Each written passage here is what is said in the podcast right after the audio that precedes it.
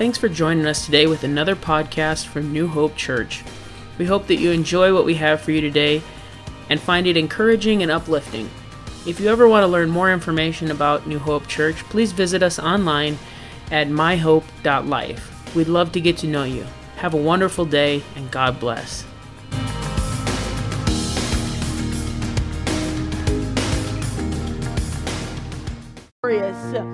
I'm so thankful for what God is doing in this church, in people's lives, in this city. It's exciting.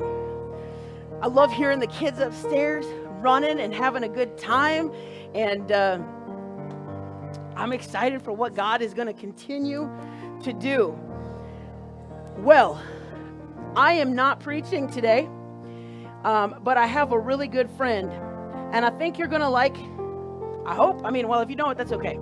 Um, we have a really good relationship. Um, last a uh, couple of weeks ago, I had uh, Jason Brooks come. He was a pastor in Fergus Falls, and um, he came up and he preached. And um, he serves on the. He's the youth president. Um, he serves on the youth committee. He's also one of our church's board members. Um, and then this guy, uh, John Brom, is his name. Uh, he's an assistant pastor in Mankato and uh, he also serves on the youth committee. Um, and he is the secretary, so he's got to be somewhat good with money. Hopefully, he's in charge of it.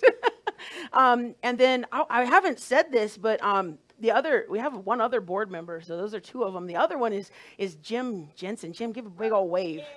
So he's our he, he helps me go look at buildings and things like that, and so it's really he's really helpful in like helping me. Uh, look at buildings and he knows people. He knows like everyone. yeah. Um, and so it's very helpful. So that's who the board is. And so you're coming up here very soon in February. We'll have a, a, church business meeting, and there's some things that we have to take care of that is boring and not fun. And so I won't bore you about it. But it's something that has to be done to be um, a church. And so we'll do those things. It's a necessary thing, and it's a good thing. But we'll do those uh, later in February. But I want to. Uh, John is, uh, you know what? If you watch the youth uh, convention video back on Facebook and back in October. This is the guy that was on the screen with me when we were doing the thing back and forth. John, come on up here. this is the guy. He's he is definitely a, a very good friend of mine. Um, he's a he's a great preacher. He's an international speaker. He's preached in Canada before. One time. Didn't they cancel? No, I did. I did. Oh, okay so um, he's he's he's a great guy. I enjoy having him with us uh, this week, and so uh, get behind him, amen him when he's preaching. As long as it's good. If it's not good, just tell him. Shh. we've been, but we've been on a series. This is the church, and so last week we talked about connecting, and we talked about how we need to connect with God, and then how we we should be connecting with others in our community and showing others that connection. So after connecting with God, making that contact with Him, that was contact uh, was the word. This week it is change. And so John is going to be talking about change in our lives and, and, and how we can help other people see their lives change. So I hope that's what you're preaching about. But Amen. Thank you, Pastor Zach. You guys love Pastor and Sister Rochelle. Give them a big hand. They are amazing. Him and I, Zach and I do go back a little ways here. I've known him for a handful of years, and he is a good friend of mine, one of my best friends. And so I do want to take a moment and honor him and Rochelle. They are doing an amazing work here, and not just them. This church is doing an amazing work in Detroit Lakes, so I honor him and also you guys and Sister Ashley doing a great job as well. Thank you all for doing so much work for the church here. Amen. Are you ready for the preaching of the Word of God today? Yes. Amen. So I'm going to start off here with uh, scripture in Second Corinthians chapter 5. I believe some of these will be in your pamphlet this morning. It says, Therefore, if any man be in Christ, he is a new creature. So everyone say, New creature. Old things are passed away, and behold, all things are become new. And I want, I want to go to Acts chapter 2, verse 38. It says, Then Peter said unto them, Repent and be baptized, every one of you, in the name of Jesus Christ, for the remission of sins, and ye shall receive the gift of the Holy Ghost. Everyone say, Holy Ghost. Holy Ghost. For the promise is unto you and to your children and to all that are far off, even as many as the Lord our God shall call. And with many other words did he testify and exhort, saying, Save yourselves from this untoward generation. And so, with the help of the Lord, I want to preach on this topic about this is the church. You are the church. And the thing I want to really focus on is that when you get in contact with Jesus, change happens. And so I was I'm going to say I'm going to apologize in advance. I get incredibly excited when I preach. So I, I've watched a handful of Pastor Zach's sermons here, so I, he gets a little crazy too. So if I start going every, just just go with me and and preach with me. Is that all right? Amen. So we're going to talk about change today. We're going to talk about. We'll, we'll start with a character named Peter. Uh, so before we get going, his name was originally called Simon and then changed to Peter. He was from Bethsaida, which you can find in John chapter 144. He was partners with James and John in the fishing business. They were just fishers. That's all Peter was. He was a businessman who was fishing. And so, next thing you know, Jesus walks on. He calls him to preach the gospel. He calls him to preach this wonderful gospel, and change happened. His career changed, his focus changed, everything changed when Jesus came into the scene. He was introduced to Jesus through his brother Andrew, who had heard about Jesus from John the Baptist. And uh, you see, Simon's name was changed to Cephas, which is Peter in the Greek. And uh, his name, Peter's name, literally means rock. His name, when it was changed, was literally means rock. He receives his official calling by God to, to, drop his nets of fish and to follow Jesus and preach this gospel. You see, one thing I like about Peter, he was a wonderful man of God. And now, one thing I will say is that when it comes to Scripture, these stories are not just like made believe stories that make us feel good. This truly happened. How many of you guys know the Word of God is true? Amen? Every single word is true in the Bible. And so when we, when we study a, a, a person like Peter, we can take these values, we can take these things from the Bible and apply them to our life. And so you see, Peter was a wonderful man of God. He was a great example of how he left everything he had, his income, everything around him, to follow Jesus.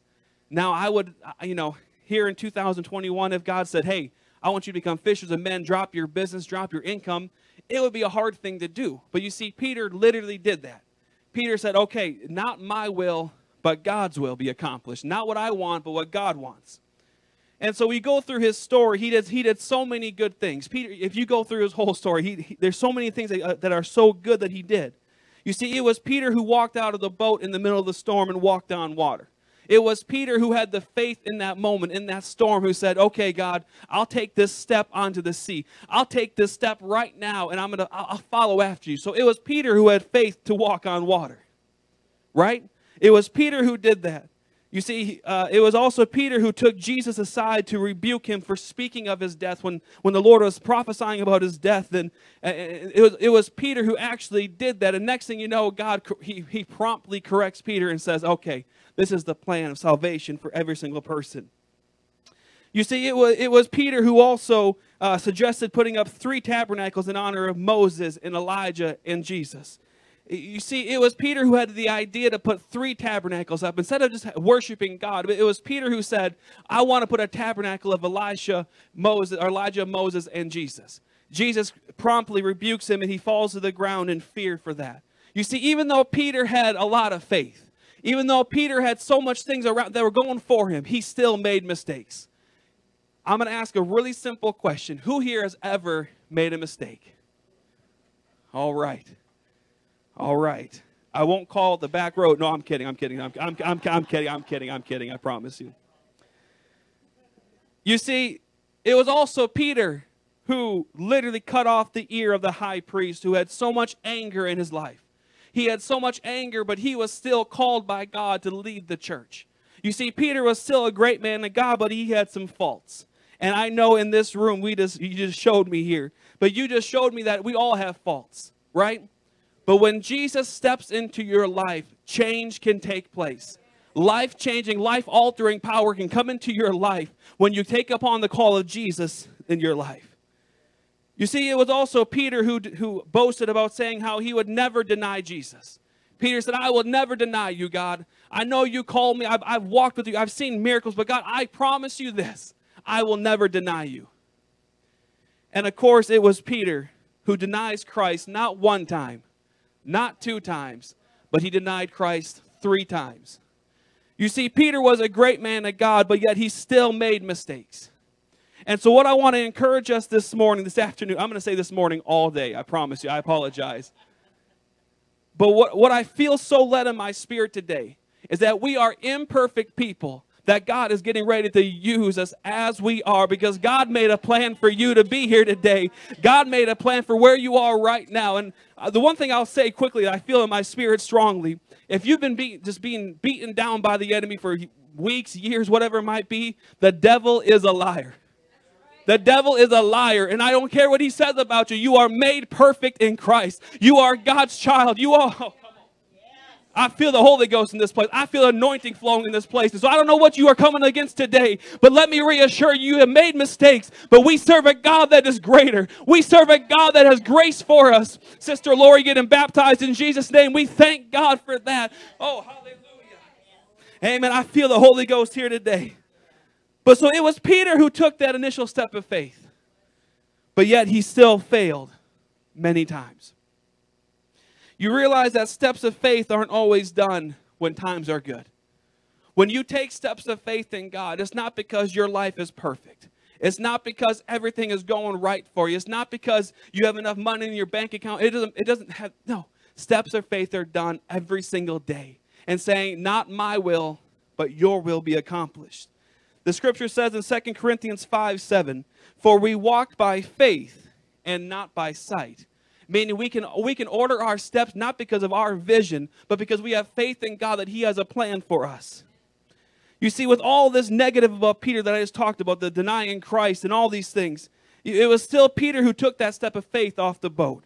It was still peter who saw the miraculous take place in that storm it was still peter who was given the keys to the kingdom the bible says in matthew 16 it was still Peter who preached the apostolic message we just read, Acts chapter 2, verse 38. It was still Peter who did that. Peter literally saw Jews and Samaritans and Gentiles receive the Holy Ghost. It was still Peter who God used, even though he failed so many times. You keep on going in 2 Corinthians chapter 12, verse 8 through 9. It says, For this thing I besought the Lord thrice, that it might depart from me. And he said unto me, My grace is sufficient for thee for my strength is made perfect in weakness. Most gladly, therefore, will I rather glory in my infirmities, that the power of Christ may rest upon me. We find here that Peter's weaknesses were very simple. Peter had an anger problem. Peter, he cut off the ear of the high priest. He was just ticked off. He was tired of it. You know, growing up, I did have, I wouldn't say a crazy anger problem, but I did deal with some anger problems, and I thank God he helped me with that.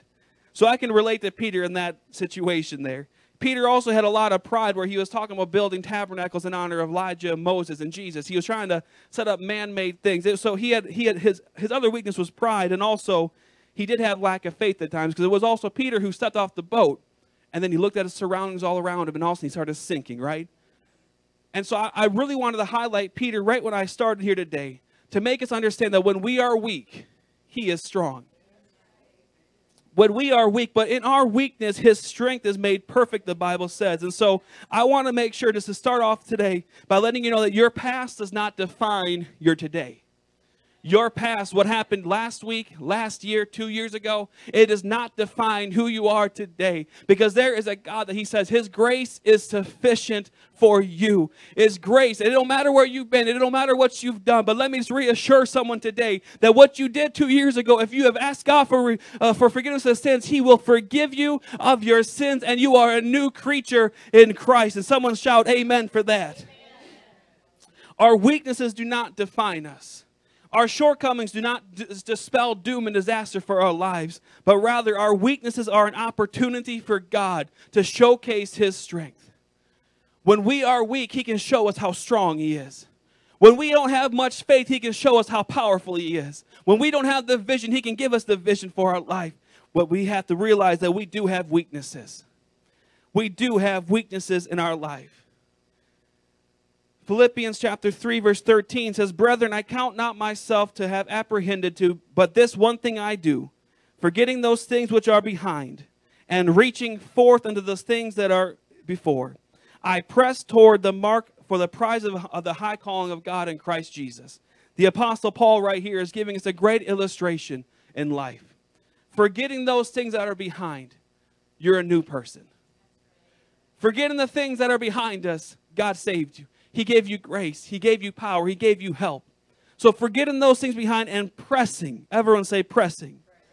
Meaning you are moving towards a new direction, a new life, a new plan, a new vision, a new goal. Because I can tell you right now, I, I, I will share my testimony here in just a little bit, but I wanted to just start with this and realize that we are not perfect. But when God steps into our life, when God steps into our family, lives can be changed, marriages can be restored, family can be brought back to Jesus. And I don't care what, they, what, the, what the enemy has said about you, but let me just reassure you this morning that when Jesus is here, and I'm going to tell you, he is here right now, your life can be changed forever. It does not take an hour long prayer meeting, but in a moment, in a twinkling, in a second, when you call upon the name of Jesus, your life can be changed forever. Amen. I'm, I, I got to tone myself down. I apologize. I got to tone myself down. But so many people have so much, so much darkness, so much past in their life that they don't think God can use them. It's a lie. One second in the presence of God can change your entire life. One second in your entire life can change your marriage. One second with Jesus can change everything. Because when Jesus steps in, change takes place. You cannot be the same when Jesus walks into your life. There's only one person who is the same yesterday, today, and forever, and that's Jesus. Amen. There, there's only one person that's that way. I'm going to hit this light. I apologize. I move my hands too much. Pastor Zach, he preaches with that microphone right there. I'll be doing karate chops. Like, if, if I don't have one hand held down by a microphone, that's, uh, anyways. You guys are a great crowd to preach to. I appreciate you guys. But if we are to move forward with what God is calling us to do, we have got to forget those things that are behind us. And I know for a fact that God is dealing with some of you today. I know that for a fact. That we must forget those things that are behind, like our failures, our sins, our addictions, our fights, our depression, our anxiety, our fear, the things that are behind. We, we, we've all done it. We've all been afraid. We've all failed. We've all done things we don't, we're not proud of. We've all been there. I've been there. But let me just tell you, we must forget those things and press. We must not dwell in the past, but rather we must look at the future of our life and realize that today is a new day in Christ, that His grace is sufficient for me today. So I don't care what I did last year. I'm a new creature in Christ. I believe God can deliver those who are addicted. I believe God can save marriages. I believe God can restore the weak. I believe God can give strength. But we must realize that we are nothing without Him. We have got to realize that we are nothing without Him. There are so many references references in Scripture where it talks about how we are the clay and Jesus is the potter. We are constantly being molded, perfected in the sight of the Lord. There's a portion of Scripture in Jeremiah chapter 18 where it says, The word which came to Jeremiah from the Lord, saying, Arise and go down to the potter's house, and there I will cause thee to hear my words. Then I went down to the potter's house, and behold, he wrought a work on the wheels, and the vessel that he made of clay was marred in the hand of the potter. So he made it again another vessel, as seemed good to the potter to make it. Then the word of the Lord came to me, saying, O house of Israel, cannot I do with you as this potter, saith the Lord? Behold, as the clay is in the potter's hand, so are you in mine hand, O house of Israel. We are always trying to be molded. And in fact, I would say if we're not allowing ourselves to be molded, we're probably just dead inside. I, I'm only 30 years old. I'm a young man. But one thing I can tell you, I am always trying to push myself to get closer to Jesus. There are things that, you know, I'm the preacher here today, but my life is nowhere near perfect. And so I'm always trying to be molded by the potter, realizing that I do have things that I'm not proud of the things that I got to work on. There are things that I just aren't working that well in my life, and God's always trying to mold me. He puts me on the potter's wheel. Now, I'm going to ask a very simple question here today. Have you ever broken a fine piece of china in your life? I'm talking a fine, like, plate or bowl or whatever. Now, I, I, I'm the youngest of three boys my mom and dad had, and so I was the perfect child, obviously. The youngest is always the perfect. But, anyways. Well, so with three boys, we got a little crazy at times. I was definitely a person who always antagonized my brothers as the younger brother. It's kind of my full time job growing up. I didn't get paid for it, but I enjoyed it at least.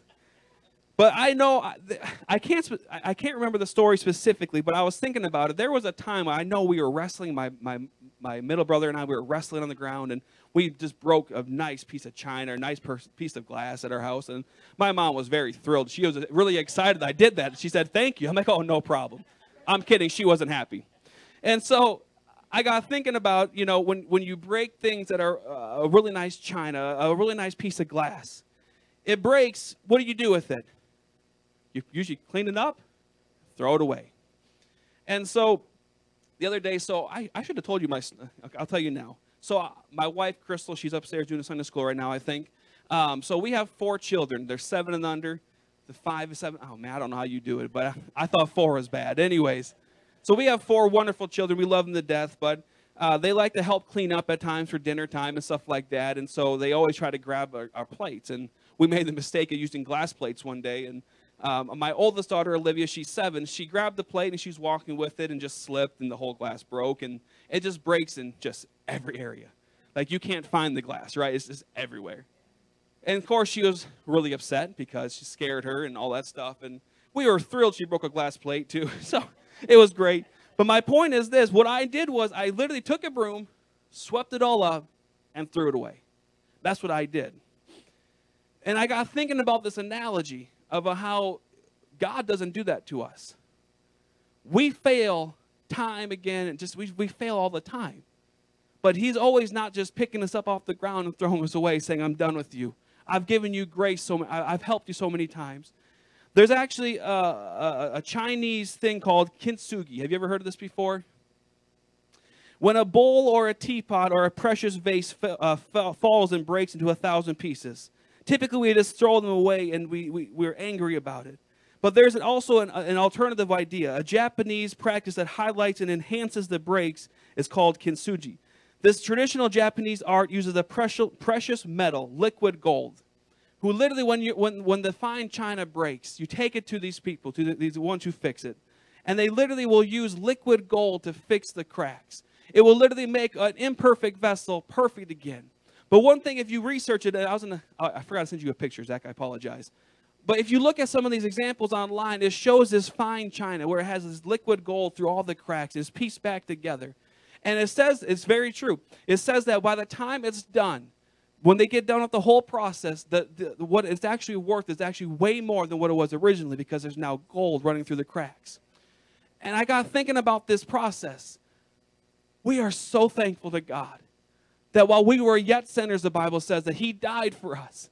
That when we fail, He doesn't just throw us away and say, Oh, I've helped you enough. I've given you grace a million times. I can't do it one more time. He does not say that whatsoever. But the Bible is very clear. We are a vessel of God. We are a vessel, and we must be worked, begin worked on all the time by the potter. And I'm just here to preach a very simple idea that when we are broken, He can take every piece of your life. He can take every piece of what you are fa- failing and things that are going wrong, and He can take all those pieces and make it into a vessel. But it won't be a perfect vessel by any mean. There'll be some cracks to the vessel. There'll be some things that are chipped on the sides. And I'm telling you right now, that's because God loves us so much. He said, I made you the way you are. You have gone through what you have gone through because I've let you go through it. But God says, I'm not going to throw you away. No, no, no. I'm going to give you grace. I'm going to make you whole again. I'm going to put your life back together. That's the kind of God that we serve. He is not going to throw us away. He is not going to take this piece and say, I'm done with you. I'm done. As a philosophy, the entire thing, it treats the breakage and repair as part of the history of the piece. They embrace the piece where it has the cracks through it. Rather than, rather than them trying to hide the crack, rather than them trying to hide the imperfections, it highlights the imperfections. If that's not an illustration for our life, that God has made us the way He wants us to be made, and that God is doing a work in your life right now. So I don't know where you are in your life. I don't know many of your guys' story. But what I do know is this the enemy is trying to confuse us right now. The enemy is going to try to sell us lie after lie after lie that you're not good enough, you're not worthy. And I'm going to tell you right now, we're not good enough and we're not worthy. But he is seeing, he is seeing his grace. He is showing us grace. He is showing us mercy. When we are not worthy to do it, he's allowing us to talk with him and talk, pray to him and seek after him. He is allowing us to do that. The scars become what they exhibit. You see, with this technique of kintsugi, it's possible to create true and always different works of art. each with its own story and beauty. Thanks to the, the, to the unique cracks formed when the object breaks, as if they were wounds that leave different marks on each of us. If I went around this room right now and I asked you, Have you been hurt in the last year? I would venture to say a lot of us have been hurt in some way by people, by friends, by family, whatever it might be at some point. But let me just tell you, there's a God that we serve that never fails. He does not leave us. He, he will never leave us or forsake us, the Bible says. He will never let us be alone. He'll, he'll never, he'll always be there for us. We must not put our faith in humans. We must put our faith in God. The Apostle Paul is someone who, uh, he, he, had quite the past, and I'm, I'm going to be wrapping up here relatively soon. I don't know, Pastor Zach preached a long time last week, so I feel like I could preach a long time today. Don't tempt me. Don't tempt me. Don't tempt me. I'm just the Apostle Paul, actually, uh, Sister Granny over here told me I had two mints, and I think my second mint's been gone for 10 minutes. So sorry, Sister Granny. Oh, man. You got to have fun in church, amen? The Apostle Paul is someone who had quite the past before he became one of the greatest missionaries and preachers to ever walk on planet Earth. For some two years after Pentecost, Christianity was quietly spreading its influence through Jerusalem. At length, Stephen, one of the seven deacons, he gave forth more public and aggressive testimony that Jesus was the Messiah. He was the Savior. And this led to a lot of excitement among the Jews and, the, and, and just a lot of turmoil in the synagogue, uh, not, not turmoil, and a lot of action happened in the synagogues. You see, persecution rose against Stephen and, and followers of Christ, and, and in which Saul of Tarsus took a prominent part in this. You see, Saul of Tarsus was one of the people who was always uh, uh trying to murder the Christians. He, was trying to stop the influence of Pentecost in the book of Acts. And it says that they were scattered abroad. They went everywhere preaching the word of God. And the anger of the persecutor was thereby kindled into a fiercer flame. Hearing that the fugitives had taken refuge in Damascus, he obtained from the chief priests letters authorizing Saul to proceed on persecuting those people who are preaching Jesus' name. You see, it was a long journey from where Saul was, about 130 miles roughly, according to what some of these uh, uh, uh things said, uh, told me about it, uh, which would occupy about six days of his time. He took about six days to travel all the way to Damascus. This is Saul of Tarsus. And he gets there, and so he, he gets to that point. He finally gets there, and so he is breathing out threatenings and slaughtering, the Bible says. Saul from Tarsus is making his way because he wants to stop the, the gospel of Jesus Christ being spread. He is just upset about this. And so you realize that by the time he gets to Damascus, he, had, he was ready to complete the mission. He was ready to start murdering more Christians and stopping the gospel of Jesus Christ. And he, he arrives in Damascus, and in Acts chapter 9, I believe it's in your pamphlet there, it says in verses 3 through 6 and as he journeyed, he came near Damascus, and suddenly there shined round about him a light from heaven. And he fell to the earth, and he heard a voice unto him saying, Saul, Saul, why per- persecutest thou me? And he said, Who art thou, Lord? And the Lord said, I am Jesus, whom thou art per- persecuting. Is it too hard for me to, kick against the pricks? And he says, And he trembling and astonished said, Lord, what wilt thou have me do? And the Lord said unto him, Arise and go into the city, and it shall be told thee what thou must do. You see, Saul at this point was literally going to accomplish death. He was literally going to persecute more Christians. He was going to this place to just finish the task that he was set there to do. And all of a sudden, out of nowhere, a light came from heaven. It just blinded him. And he has no idea what's happening. He's just on the road, and he here he is talking to Jesus. Literally, he's talking to Jesus, and he's hearing him. And, and Saul's like, "What are you going to have me do, God? I don't, I, I don't know what's happening. I'm coming here to persecute all you, all your followers." And God said, "Well, is it too hard for me to change your direction? Is it too hard for me to do this?" And he said, "I'm gonna. I'll tell you what. Go into this city, and in three days, he's still blinded. Saul couldn't see a thing. In three days, I'm to give you your mission." In three days, you got to be blind, but I'll give you a new plan. So Saul loses his sight for three days. He got, uh, God gives Ananias a vision to go pray for Saul, and when he and when he does, he's going to receive his sight. In Acts seven uh, nine seventeen, it says, "And Ananias went his way and entered into the house, and putting his hand on him, said, Brother Saul, the Lord, even Jesus, that appeared unto thee in the way as thou camest, hath sent me that thou mightest receive thy sight, but not just his sight." And it says, and be filled with the Holy Ghost.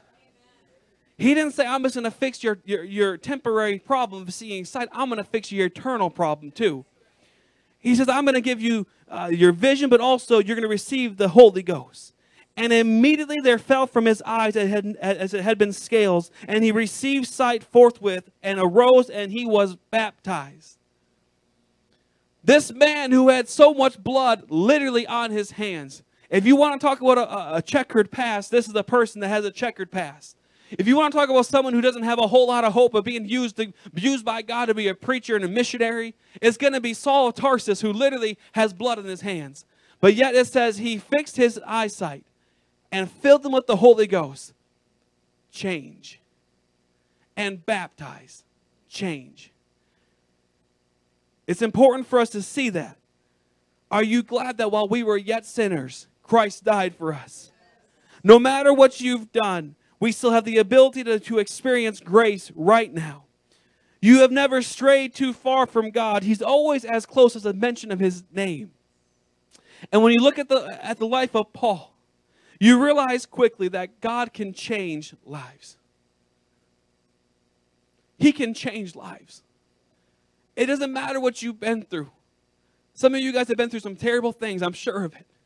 But what I do know here today is that if you are on a direction where you feel like you're going this way, this way, this way, and all of a sudden God says, stop, turn you around, and He's going to give you a new direction. Let me just reassure you this morning that you are on the right plan. You are on the right path if you are following after God. But no matter what your past may look like, God can still use you. He can still change your life. He can still restore you. God can absolutely do that. But it's got to take a, a, an experience with God. Amen. You have to have an experience with God. I'm not sure your exact story, but when Jesus steps into your life, change takes place. You cannot be the same. When Jesus walks into your life, you cannot be the same person. You can't be the same Christian. You can't be the same uh, Joe Schmo on the side of the road doing whatever you're doing. I'm here to tell you when Jesus walks into your life, you are thinking you are going this way. You're, you have a career, you got a plan, you got a path, but all of a sudden God says, Stop for a second. I'm going to give you grace, I'm going to give you the Holy Ghost, and you're going to be baptized in Jesus' name. And I'm here to tell you right now, change can take place. You don't got to wait till next week, you don't got to wait till next year, but today can be the day where you receive change and not just temporary change, but eternal change. When He gives you the Holy Ghost by the infilling of the Holy Ghost in your body, you start speaking a language that you have no idea about. That's called the Holy Ghost. I know Pastor Zach has preached this and talked about the Holy Ghost before, but let me just tell you, as a person who has the Holy Ghost, I don't know how people can go through life without experiencing the Holy Ghost in their life. It is power inside of your body, the Bible says. When you receive the gift of the Holy Ghost, there is power, the Bible says it gives you. Amen. If you don't have the Holy Ghost today, you can receive the Holy Ghost. You don't got to wait till a, a, certain day or whatever it might be. I'm telling you, there is Jesus Christ is here today. He is here today. For the five people that were baptized in Jesus' name, I rejoice with them. As a preacher, as a minister of this gospel, I tell you what, I never get sick and tired of baptisms. Seeing people's lives going down into that what they call the watery grave. And they come back up a new life a new creature a new creature in christ. And all things are passed away. All the sin is gone. All the corruption's gone. All the death is gone. And all of a sudden you become a new creature. He gives you a new life and so I'm going to encourage you today if you have not been baptized in Jesus' name, don't wait. Don't wait. It's the greatest thing, one of the greatest things you can do with your life, saying, God, I'm ready to commit. God, I'm ready to submit my life. God, I'm ready for this. I was nine years old when I got baptized in Jesus' name. Now, I, I can assure you this I didn't have a whole lot of crazy sin in my life at nine years old. I can still remember the experience of going down, and now it, I didn't get baptized in a hot tub with lights. I'll tell you that much. I got baptized in a horse trough in cold water and spiders everywhere. But I remember as a young person, I went to one of our we, their camps that where kids go to we, that we have, and I remember I got filled with the Holy Ghost at nine years old. And I remember I was so thankful to God, and I was praying, and, and of course, uh, He filled me with the Holy Ghost, and I, I went home and we got baptized, and I, I can still remember this day. I can still remember when I got baptized. Now I can assure you this I was not a perfect person at nine. I can tell you right now, if I'm 28, 20, 30, whatever, I got a lot more sin to deal with. But whether you got baptized when you understood the truth at 10 years old, 9 years old, or you're 58, 100, 150, His grace is sufficient. There's nothing that, that's too hard for God to erase. And that's the one thing we got to understand today. He erases your past. He doesn't just say, I'm going to put it, you know, in the corner here and say, okay, I'll pull this out when I got to have a card against this person. He erases your past. He erases every sin, every failure. He erases everything. And so I want to encourage you if you've not been baptized in Jesus' name, talk to Pastor Zach. Get baptized in his name. It's one of the greatest things you can do in your life, not because it's just a physical act, but because there is an eternal solution that's taking place. He is wiping away every sin, He's wiping away everything from your life, and you are a new creature. When Jesus steps into your life, you literally can't be the same. I mentioned to you just a few moments ago that I was nine years old when I received the gift of the Holy Ghost and I was baptized in Jesus' name. I do not come from a family of ministers. In fact, I'm the first generation, the first minister out of my entire family. My family did go to church. They did receive truth when they were, my parents, when they were uh, younger, married. And so they, they brought their children to church. If you're a parent in here, bring your children to church. If I have four young children, I bring them to everywhere we go when it comes to church at our at a local home church, and just bring your children to church. It'll change their life. I was talking to Pastor Zach I think last night, I just made a comment on how when children are in the uh, when children are in the church, there's life in the church. There's a future. It doesn't stop. When you have generation after generation, I can tell you it's, it's tough. It's tough to bring your kids to church every single Sunday and at your Bible study. It's, it's tough to bring them, but bring them. They're learning, they're seeing, they're watching things take place in this room that will change their life forever. And so I don't come from a family, uh, just long line of ministers like I said, I'm the first minister from my family. And so I'm not going to go into crazy detail, but unfortunately, when I was 15 or 16, my parents got a divorce. And uh, unfortunately, in our culture and society, things have happened. And, uh, you know, divorce is rampant right now, and it was back then too, of course. But so my parents got divorced at 16. My two older brothers, they were out of the house already. And so unfortunately, I was the person who was the middleman at all times, which was not very fun. But I remember this thing. I got baptized at nine, filled the Holy Ghost at nine. Next you know, I'm 15, 16 years old. My parents get divorced. And I remember I was like, what is going on? There was so much anger inside my body. There was so much anger in my mind and my soul. And I, I was so just tired of it. And of course, I was doing what, again, a lot of people do, unfortunately. They walk into churches acting like their whole life is perfect. They walk into church. I walked into church. I'm not going to say they, I'll talk about myself. I walked in the church at 16 years old and I was like, oh, yeah. I had my suit and tie on and I'm, I'm doing good. I had elders in my life who were saying, hey, John, how things going? Because, of course, they knew my parents were getting divorced and things were messy. And I would always tell them, hey, doing great. I'm fine. I'm perfect. Don't sweat it. I got this, you know. But unfortunately, again, I was 16 years old. I was living a life of just, it was so contradictory. I was sinning like crazy. I was doing things I'm not proud of. And, and I remember I'd go to the altar at churches and I'd be, oh, I'm raising my hands saying, God, you, you, you can change my life. You can do all, all this stuff. It was great. And people saw that and they said, oh, John must be doing good. But again, I was doing terrible. I had no spiritual walk with God and I was just dying on the inside. And I remember I was 16 years old. I went to a youth camp up in the cities and I remember I was in the altars and I was praying, I was worshiping God, and I all of a sudden I, I felt the call of God for me to preach the gospel. And I was like, What? What are you talking about? Don't you see what I did last week? Like, what are you talking about, God? Like, this is crazy. I don't have a single person in my family who's a minister. There's no way that you know, me preach. And I remember I, I just, I mean, I felt the Holy Ghost and it was so strong. And so I walked out of that youth camp saying, I'm going to preach the gospel. And I thank God for that. I went home and I hugged my pastor and told my pastor, and he was so excited. We were so grateful. Unfortunately, in the, in the, situation, I, am going to preface by saying I love my parents to death. They were going through a very tough time, and I'm not holding nothing against them. So I'm sharing my testimony today. But I remember when I told my parents, they weren't all that enthusiastic about me becoming a preacher. And I, I met some opposition, and, and it's life. It's what it is. You can't do nothing about it. And I remember I was so hurt by that. I was so devastated by that. And, and so I, I started pursuing my call to preach, and I was like, I was reading the Bible, studying, doing all this stuff, and I, I, I felt in my spirit saying, okay, John, it's time to give up one of the other things you love. Unfortunately, at that time, I played high school football, and I loved football to pieces. It was one of the greatest things in the world. And so unfortunately, not unfortunately, very fortunately, I gave up football. And again, I'm 16 years old, so I'm actually I'm going. I wasn't going to the pros, just so we're clear. I was not going to the pros. I was going to finish my senior year and be done. But anyways, I remember I, I gave up football and I started focusing on my ministry and on focusing on what God had, had for me. But I'm going to tell you right now, I went through some of the hardest times of my life from 16 to 18. When God called me at 16, I realized that uh, this is great. But I went through one of the hardest times of my life for two years as a young person, trying to seek after the call of God. I can tell you right now, the enemy was fighting against me. He was fighting against my future. He was fighting against so many things. I know that now. I'm looking back at it and I can see that he was trying to stop the call of God in my life. But let me just tell you right now, I made up my mind. I said, God, I don't care what happens to me. I don't care what happens to my family right now. I'm going to seek after what you have. And so I'm going to assure someone here today that no matter what your family may think about it, walk in victory. Walk after Jesus. Seek after what God has. He has a plan for you. No matter who, no matter what opposition it may come, it may come as family, it may come as friends, it may become as coworkers. But let me just tell you right now, you got to make up in your mind today today saying, I'm going to live for God no matter what. I don't care what opposition comes my way. I know Jesus walked into my life and my life is forever changed and I cannot stop preaching this gospel.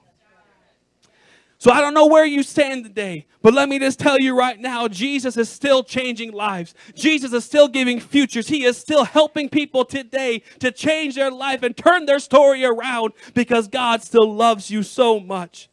I'm going to share one more testimony, then I'm going to move on. I'll, I'll, we'll be done. My wife, my lovely wife, we've been married for almost 10 years coming up here next month or two months from now. And I'm so thankful for my wife. But so I, am a first generation preacher inside my family, and so I'm so thankful, so thankful for that. Her family, she comes from a very rough background, uh, very rough background. And so uh, her, her grandparents were addicts, her parents were addicts, her siblings were addicts, and she was an addict. You're talking everything you could find. Every kind of drug you could find, my wife was on it. Again, if you look at her today, you'd have no idea. When I talk about that, that kintsugi type thing, look at my wife. When God can fix things, He can fix broken lives. He can turn lives around. My wife is an example of that. Now, I was a church boy. I didn't do that. I didn't do that much stuff wrong. But unfortunately, my wife, she comes from a very different. I threw that in there. I wish I wish she was here. She would laugh at me, but um, but I will say this about my wife. I love her to death. It was the grace of God that changed her life. It wasn't you can't when you talk about the miraculous, you talk about my wife, about her family.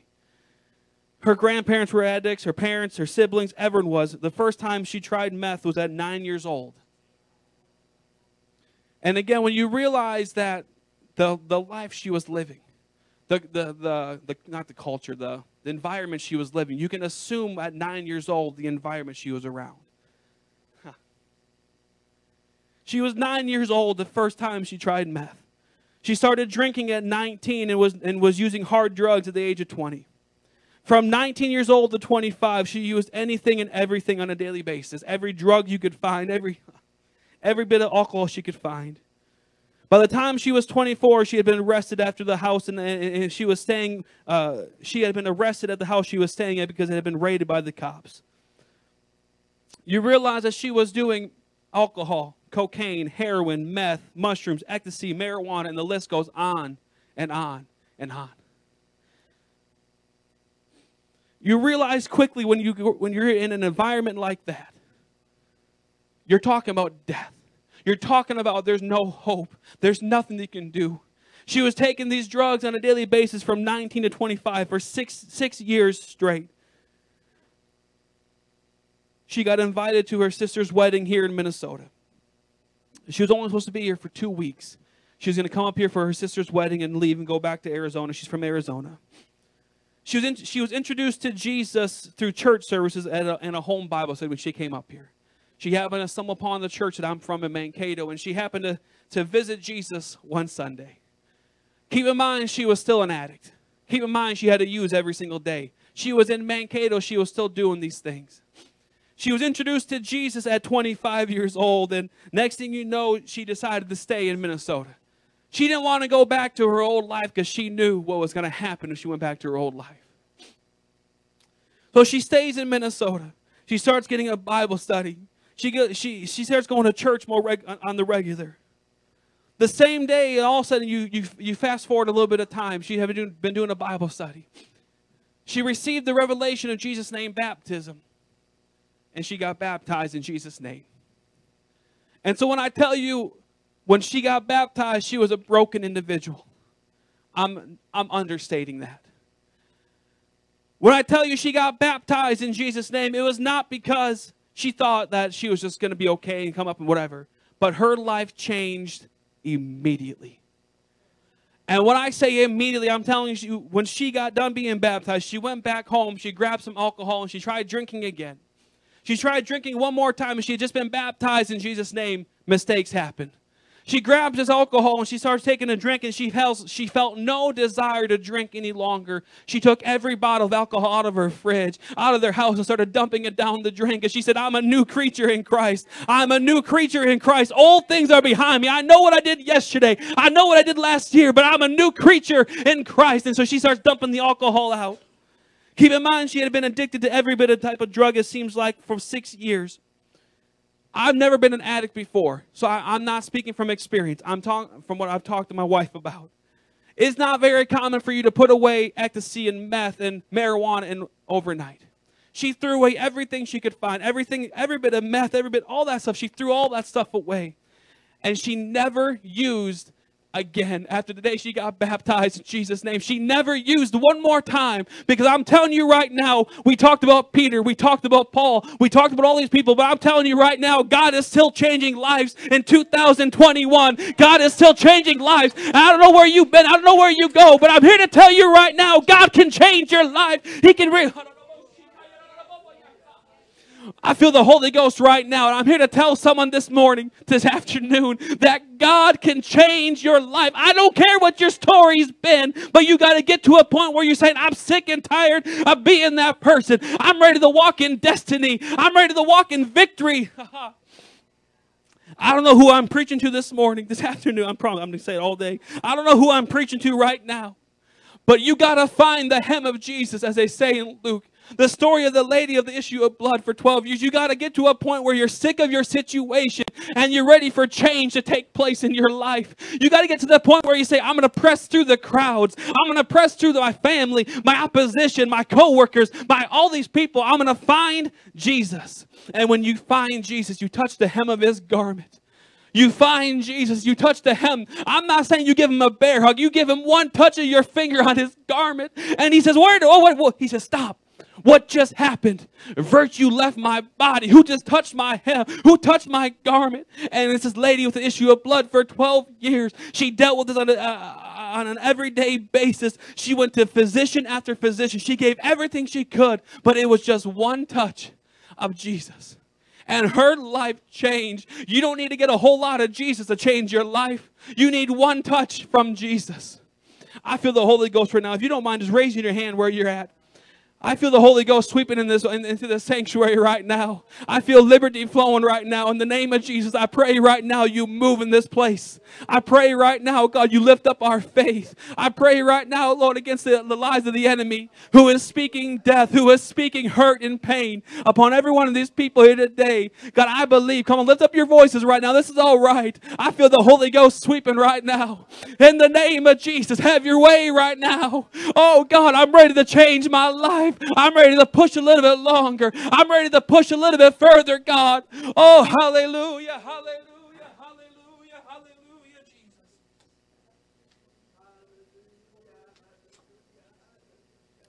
That's all right.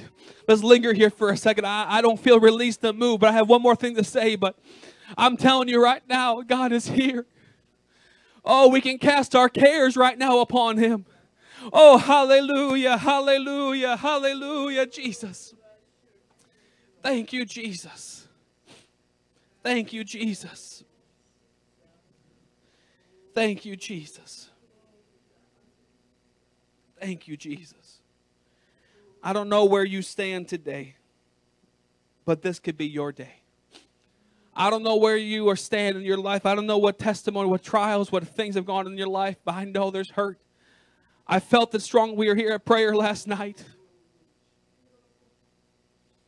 I felt it so strongly in prayer that there are people here today who are in bondage, who have tried to cut things out of their life. They have tried to cut things, but I'm here to tell you we serve a God that can change lives.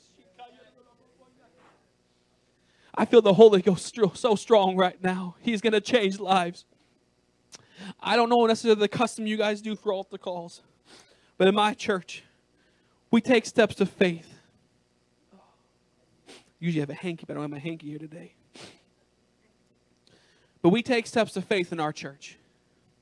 I don't know what you've been through, but I feel brokenness right now. I feel brokenness in this room. You've been trying to fix this by yourself, but you're not fixing it.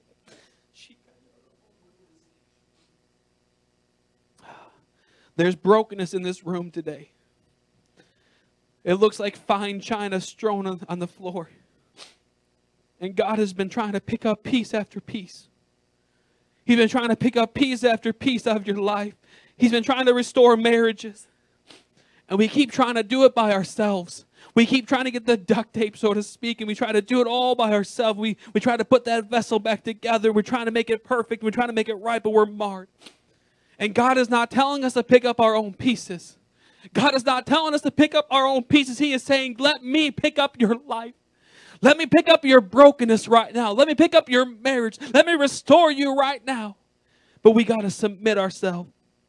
Brother Zach, can you put on a song or whatever you whatever you do? I'm gonna. I, I feel led by God to kind of orchestrate this last few minutes here. So I don't know where we are, but in prayer last night, I felt heavy brokenness in this room. And it's not because you're a bad person, it's because life happens to everyone. Life happens to everyone. I just felt that we've been trying to do it on our own so many times. We've been trying to change our own life so many times. We've been trying to change our own destiny so many times.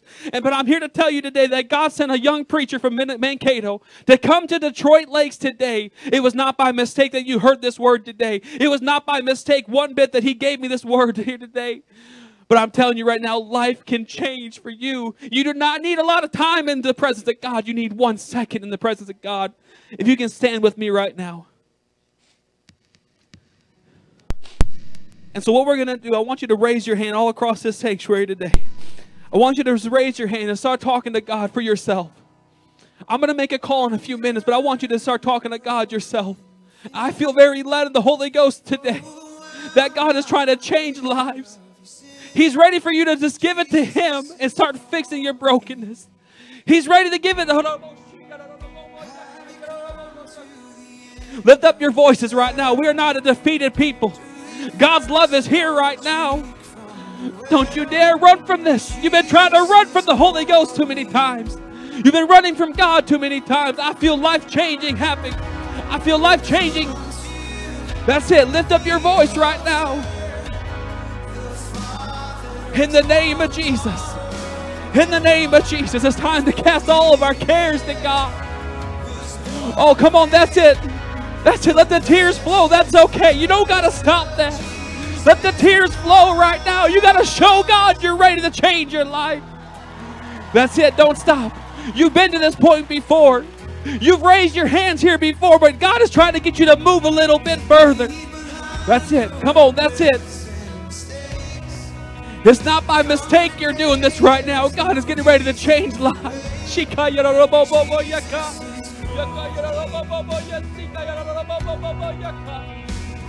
That's it. Come on, I feel it. I feel the breakthrough going to take place in this in this sanctuary today. In the name of Jesus. In the name of Jesus.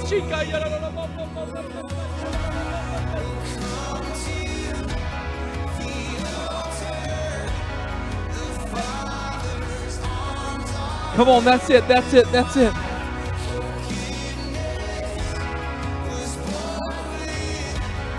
In the name of Jesus. In the name of Jesus. In the name of Jesus. Oh God, I'm broken today. I've tried fixing it myself. God, I'm going to give it to you right now. I'm going to give it to you right now. Oh, I'm going to give you my marriage. I'm going to give you everything. Restore the things that are broken right now. In the name of Jesus. In the name of Jesus. In the name of Jesus. In the name of Jesus. Come on, that's it. Keep on praying. This is good. I feel a breakthrough taking place right now. I feel a breakthrough taking place here today.